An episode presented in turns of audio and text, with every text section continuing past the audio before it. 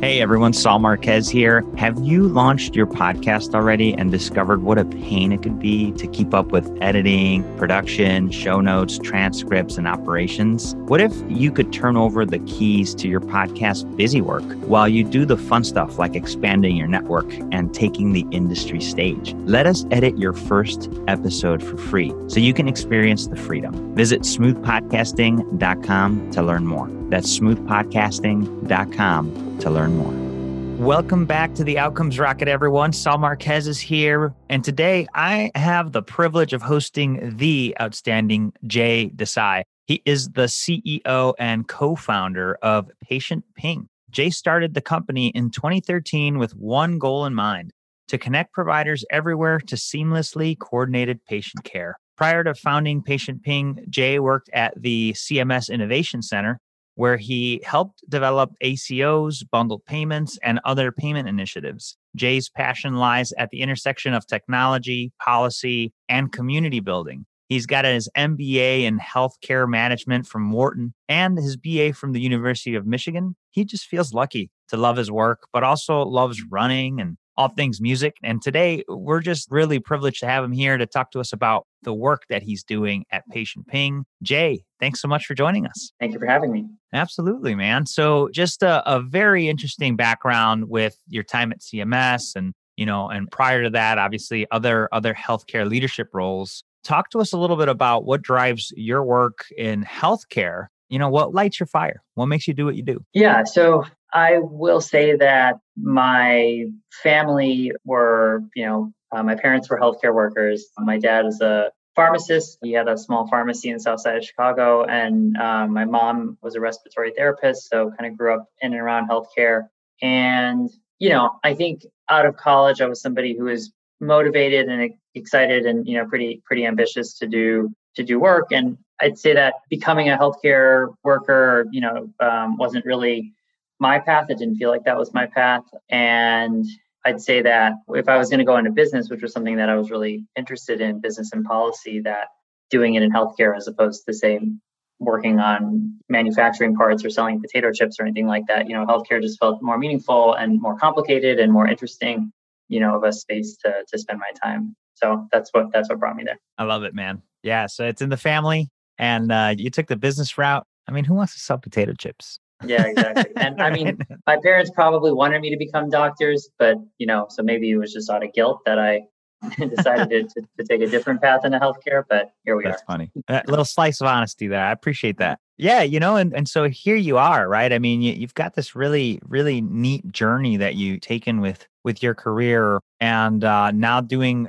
patient ping. So so talk to us a little bit about what you're up to and uh, and what exactly patient ping's doing to to add value to the healthcare ecosystem. Yeah, so patient ping is a care collaboration platform. So the way to way to think about it is patients get care from a lot of providers and when those providers don't work together around any given patient, then the care is more dangerous and it's more expensive.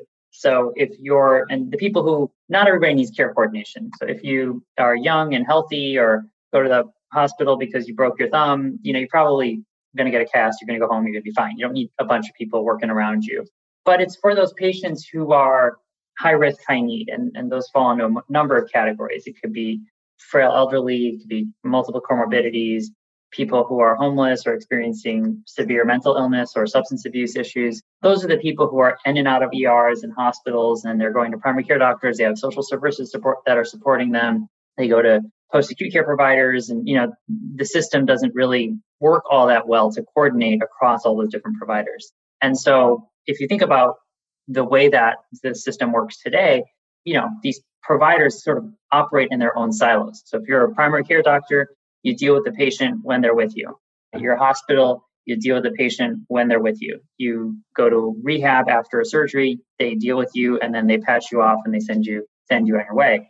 And I think that that that lack of coordination across all these providers has, you know, has been a big problem in our industry for for a long time in this country where we we're a very modern country with a lot of money that we spend on healthcare, but we still don't get the types of outcomes that we could get.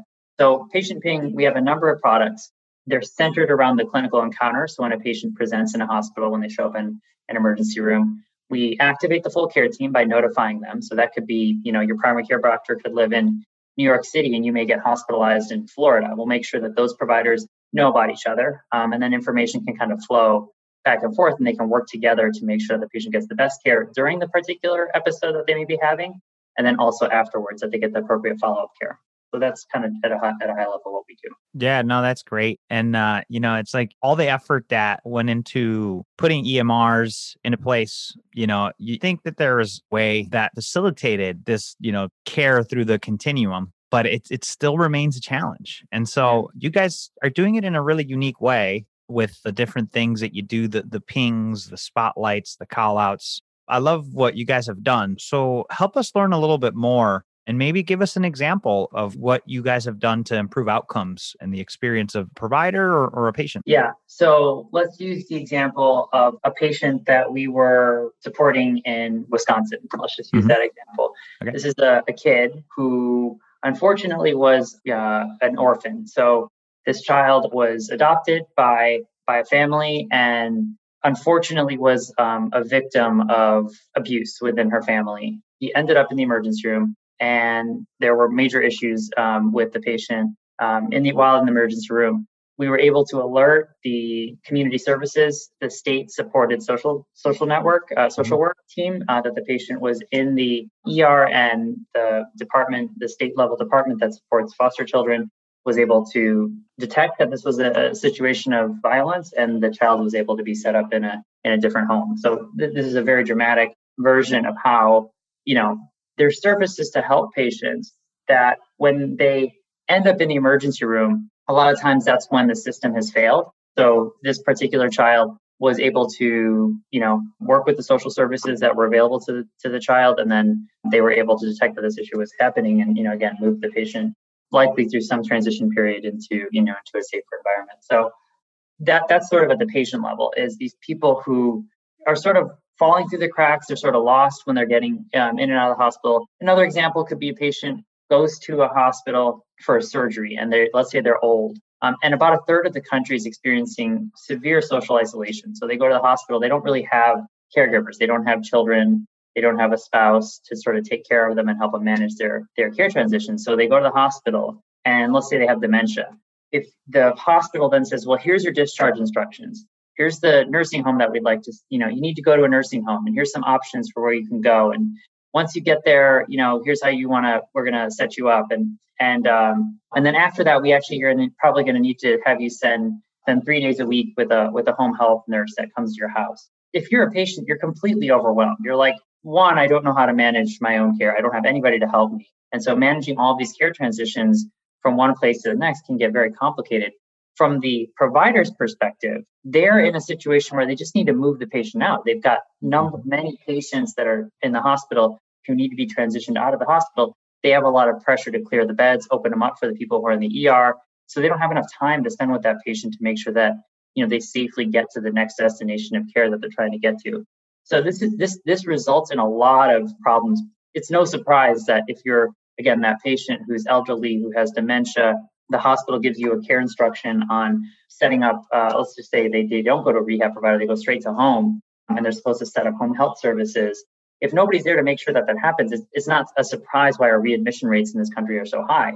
You're just going to go right back to the hospital after right. you get home because if the services didn't come, they didn't set up on time, you start getting scared, you start feeling sick, you maybe took the medications in the wrong order, you know, you go back to the ER. And so our readmission rates in this country are very high. And that's because these patients don't get the supportive care that they need as they're transitioning through the system. Yeah, no, you've highlighted some of the critical issues and caring for the at-risk population. Then there's the chronic conditions, right? At the at the beginning of our discussion, you mentioned, hey, you know, not everybody needs that that presence. You know, if you're young and you just you had something happen, you got it taken care of, you're good, right? You're healthy otherwise. But now you, you're dealing with these crazy situations on the one hand, but on the other hand, you have chronic conditions that need that consistent vigilance, the nudges, you know. So talk to us a little bit about that, you know, with with regard to population health. I imagine that the platform could be pretty advantageous. Mm-hmm. Yeah, so great question. I think that chronic conditions require a plan no matter, and pretty much everybody has a plan of care. If you're really healthy, you probably don't need to do much. Maybe go once a year to um, to get a physical. Uh, if you have chronic conditions, you probably need to get care on some more frequent basis. You got to take your medications. you got to go in for a checkup, maybe with a specialist. You maybe need to get some lab tests or other kind of um, monitoring done. And so, if you're trying to take care of yourself and your chronic condition, you have to sort of stay on plan. Now, what our service does is it tells you if the patient presents in the emergency room, if they present in the hospital, when they go to those facilities, we allow those providers to see what the care plan is. But the thing that's really important is if somebody has a chronic condition and they end up in the emergency room, that probably means they're off plan. That means there, there probably something happened in between right. that wasn't supposed to happen. So, because if you have a chronic condition, unless it's fully exacerbated or you're towards the end of life, where now your maintenance of that chronic condition is going to be very different. Um, if you're in the phase where you're trying to manage your chronic condition, usually there's programs in place, medications and therapies uh, to keep you out of the hospital. But when that that set of support infrastructure, whether it's medical or um, uh, social services, falls apart, you end up back in you know in an ER, hospital, other provider. So right now, for those patients who are chronically ill, um, simply alerting the doctor, their primary doctor or their care manager, their care coordinator, that could be at the health plan, that could be at the provider level, that the patient has had an event, and then helping that point of care provider see what's going on with that patient um, who does have a chronic condition and a series of uh, care measures that they needed to sort of adhere to allows that patient to sort of be on their path to recovery and, and stitch back up essentially to get back on their plan. Yeah, for sure. And so as you think about the patient ping approach, what would you say makes it unique and different than anything else that's out there? The the biggest thing is a network. So we're we most most care coordination products and services tend to focus on one health system and coordinating care across that health system or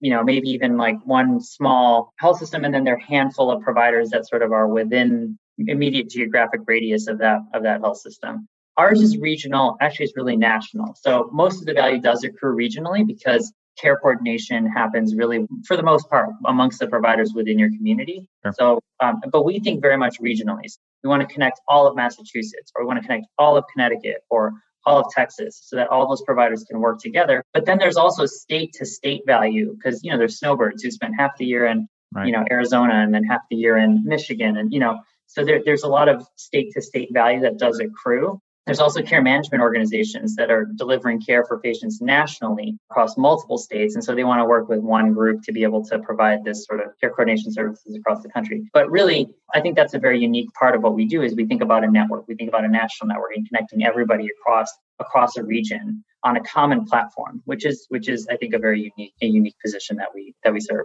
Yeah, no, that's interesting, Jay. And so how does the stuff show up? You know, like there's the, all the back end things that you do to make connectivity, you know, interoperability happen, but how does it show up to providers? How does it show up to case managers, to patients? What does that look like? Yeah, so I can I can focus on the uh, our two products, Pings and Stories, two of our products. So okay.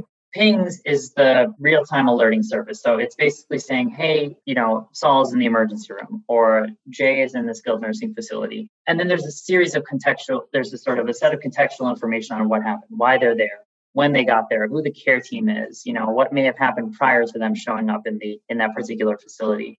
And that is rendered in a variety of ways. That's however the provider wants to consume it. So some people may love using our application. We're backed by Google. We're sort of a tech, you know, a tech forward, product driven uh, company. So we have a very intuitive kind of Twitter like, you know, user experience where it's just a constant stream feed of, you know, hey, here's what happened. And it's just, it's always on, it's always real time. It's always refreshing on what's going on with your patient population. And you can get that in our application. That also has a series of notification preferences where you can send a text or um, an email and get it within your phone or, you know, kind of however you want to consume it. But a lot of providers don't want to be in our application, and that's totally fine. For those providers that may exist in a population health system or a care management system or their EHR, we have a, number of integration options to push the data into their system so that it, it, it lives where they want to live, you know, and, and they can have sort of a native experience within their within their application. That's for the providers that aren't with the patient during a clinical episode that want to be alerted of, of the fact that somebody's having a, a care episode. For the point of care providers, that's where we that's our product stories. And that says, hey, uh, we see Saul's in the emergency room. What else is going on that we don't necessarily know about? Have they been in multiple ERs recently? Have they recently had a SNF stay? Are they recently in a home? Are they currently receiving home health care from, you know, a particular provider? Are they part of a care program? What's their care plan? Is there a patient level care plan? Are there population level instructions? What's going on? Does the payer have case management support? Is there any information on prescriptions that we can provide?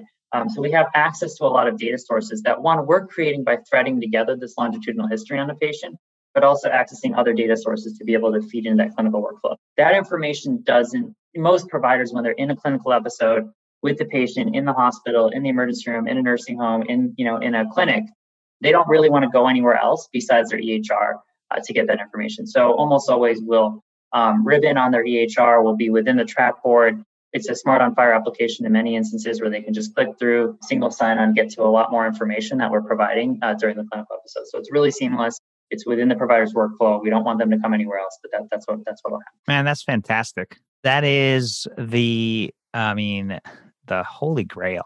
You know, you're you're a physician. You're taking care of a of a patient. You're a, you're a patient, and your physician's taking care of you you, you don't have all that information, mm-hmm. right? You don't have the the MRIs from last year and all that stuff, right? So I think it's so great that you guys are are able to stream all this data through patient stories. That's fantastic that it shows up in the EMR. Definitely exciting to hear about the capability. So congrats on being able to put that together. I'm sure it wasn't easy and I'm sure you continue to run into issues. So talk to us about the the challenges, right? As entrepreneurs, we learn more through the tough stuff. So maybe you could think about one of those experiences, what you learned, and why you're better as a result. Well, look, we've been at this, you know, seven and a half years, and you're right, it hasn't it hasn't been easy building a network providers. You know, now in, in our materials on our website, number of different places, we have a number of dots on the map um, of all the participating providers on our network. You know, hospitals,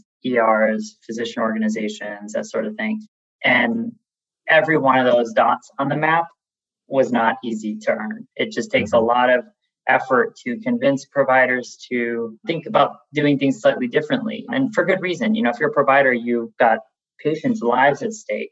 So to change how you do things and add more complexity, or you know, in our case, hopefully take away complexity, it does require change. And in any in every instance, um, that requires you know that's hard. You know, it just takes time sometimes to to to, to create change. The good news is that there's been some major changes that are happening in the industry on both the reimbursement side for how providers are paid for care and incentivized to deliver care, but also on the technology side um, to modernize the infrastructure that we have. And so that's been able to accelerate some of our some of our growth by both rewarding providers to do the work of coordination. Um, that's what Medicare and a number of other commercial payers have been doing, incentivizing providers to invest in this kind of technology and services to, to deliver high quality coordinated care.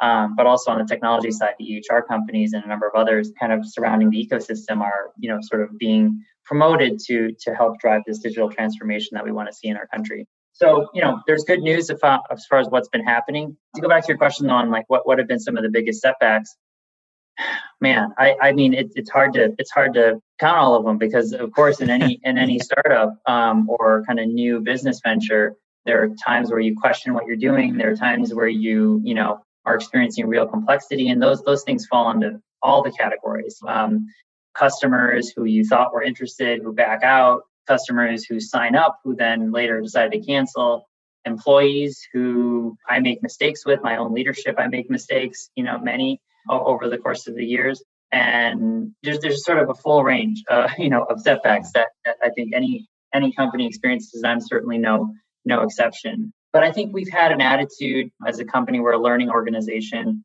We try to take these, you know, moments of um, difficulty or setbacks or failures and really treat them as learnings, as lessons, and then, you know, apply that towards how we're doing things going forward. And we've always had that approach. I, I often say in my company that you know, while growth is great, revenue is great, it's obviously all very important. Our biggest, our most valuable currency is knowledge. So we should keep our ears really close to the ground, learn from our customers, learn from our, our own employees as far as what we can be doing both in terms of the strategy and the business and the products, but also in our own culture and how we how we treat each other and how we kind of learn from each other. And I think we have a team full of learners, we have a team full of growers, and they're they're all sort of interested in self-improvement, both you know at, at an individual level but also as a company and it's just it's just the way that we're wired as an organization so so setbacks on the one hand can be hard, but they're they're obviously um, opportunities to continue to grow. Yeah, no, thanks, Jay. And you, you know, it sounds like you're definitely doing a fantastic job there with the culture. You know, it's just such a such an important facet of of a growing business in a segment like healthcare where there will be constant constant changes and learnings right i mean gosh selling to a hospital you know like right there right? Mm-hmm. you got to be ready for anything. So kudos to you for your leadership there my friend and and for what you've done with your with your excellent management team. You guys are doing some some really promising work what would you say you're most excited about today? Yeah, I mean, you know, one thing I say for entrepreneurs is this is sort of threading the last question on setbacks and then also the question on excitement. Yeah. Is you kind of need to be your your biggest your company's biggest skeptic, but also your company's biggest cheerleader. You got to have both of those things, you know, um, in your head at the same time. Because by being a skeptic, you force your company to really get sharp in making sure that what you're doing is actually you know real and that people are getting real value from it but you also need to have a huge amount of enthusiasm and, and belief in the future and, and that is probably where i where i'm very very excited so we've spent seven years building this incredible network we're able to detect when patients are having events at various facilities across hospitals and nursing homes and virtually and home health agencies and other providers in virtually every every state. So one thing I say a lot in my company is every ADT we use, so sorry, ADT notifications or admission discharge transfer notifications. It's one of our core services. Um, but every AD and T is an opportunity to help. So patient has an event, they're admitted somewhere, they're discharged somewhere. Any opportunity we have to share more content, facilitate workflows, to help those vulnerable patients get the right care during that clinical episode, but then also after they're having it in, into their care transition is our opportunity. And there's just so much, you know, so much to be built off of this platform. For a long time, it's been hard to invest in the future and the new capabilities and where we're going next. Because we had a core product, which was in our notification service, which just required, you know, tons of investment because it was scaling so quickly and reaching kind of this broad, you know, kind of reach you know, and so we didn't have the the luxury to invest in all of our future products um, to the extent that we're, we're we're doing it now. I'm so excited that we now have this network, this platform from which we can build additional applications, additional services to drive high quality outcomes. I'd say that one area where I'm uniquely excited is in that period after a patient is hospitalized or has a clinical event somewhere um, and is discharged home, actually goes to uh, to their to their home because there's a, a lot of care and services that are offered to a patient once they leave and leave an institutional setting and go home. Those things could be um, social services that the patient may need to access. It could be follow up appointments with their primary care doctors or with specialists. It could be access to clinical programs. There's all these really cool digital health programs that are being offered now in the industry. Things like chronic condition support or certain disease specific support, virtual primary care models, all kinds of new telehealth options. So being able to help those patients access those services, you know, get linked into those services um, in a way that feels seamless to both the, the discharging provider, but also the patient, as well as the receiving provider, um, is a really, really exciting opportunity. Care is moving home in very, in a very, very large way, um, away from the institutional setting, things like SNFs, long-term acute hospitals. Particularly COVID, people don't, you know, are a little bit more uh, shy to be in infection-rich environments like skilled nursing facilities or even hospitals.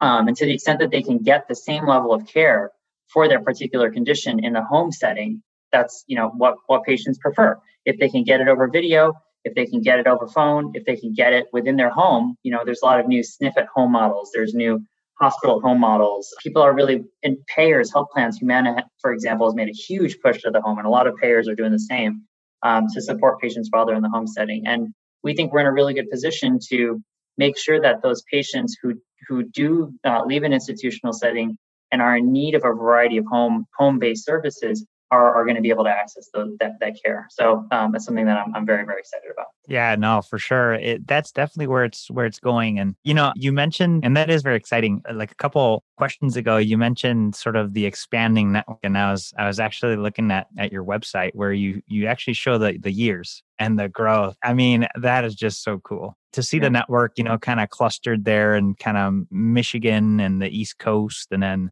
Fast forward to 2020, over 43 million patients supported, 5,000 plus post acutes, 1,100 plus hospitals. Damn. like like yeah. awesome job. a lot of lot of sweat and tears went into uh into those dots on the map. It wasn't it wasn't easy work to do. Um, but we're we're very proud of where we've come and like we're just getting started. So I know that there's a lot more to do. That's fantastic, Jay. And the broader the network, the more useful the data and uh, just uh, super exciting to know that you guys are are working on this. And so as we as we wrap up here, you know, well, tell us what you think we should be thinking about as a healthcare community of leaders. And then the best place that the listeners could get in touch with you or your team to learn more about what you guys are up to. Yeah, I mean, I think with the way that the healthcare industry has been shook over the past year, combined with a multi year journey towards value based care and digital health transformation uh, that we've been on for the past 10 years, is creating just extraordinary room for innovation.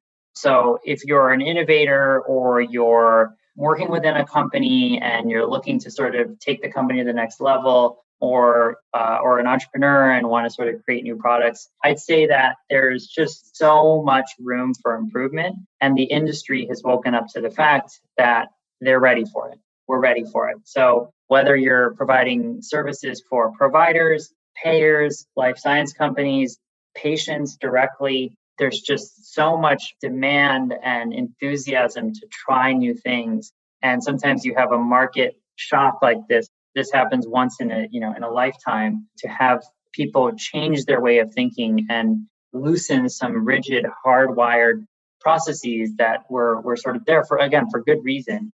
This happens once in a lifetime. So I would say take advantage of that opportunity, create change, build things that are going to make patient care better. We have a very modern country. We have a lot of money that we're spending on healthcare. Um, it can be better spent to get there to, to get to higher quality outcomes. So I would just encourage innovators to, to go after it. Would love to be in touch with anybody. Uh, we're, we're hiring. We're always looking for talent uh, in the company. And certainly, um, if there's um, health systems payers or providers out here that are looking for help around care coordination, we'd love to spend some time talking to you. So I'm at J A Y at patientping.com, jay So you can reach me there. Awesome. Thanks, Jay. Yeah, no, what a great message to close this one off with. I mean, once in a lifetime, folks. You know, I mean, take Jay's message home. This is the time to make a difference. And so, Jay, just got to say thanks, man. Awesome work that you're up to. Thanks for sharing the insights you shared today and certainly wishing you guys an amazing, amazing year. I appreciate it. Thanks, Saul. Hey, Outcomes Rocket listeners, Saul Marquez here. I get what a phenomenal asset a podcast could be for your business, and also how frustrating it is to navigate editing and production, monetization, and achieving the ROI you're looking for. Technical busy work shouldn't stop you from getting your genius into the world, though. You should be able to build your brand easily with a professional podcast that gets attention a patched up podcast could ruin your business. Let us do the technical busy work behind the scenes while you share your genius on the mic and take the industry stage. Visit smoothpodcasting.com to learn more. That's smoothpodcasting.com to learn more.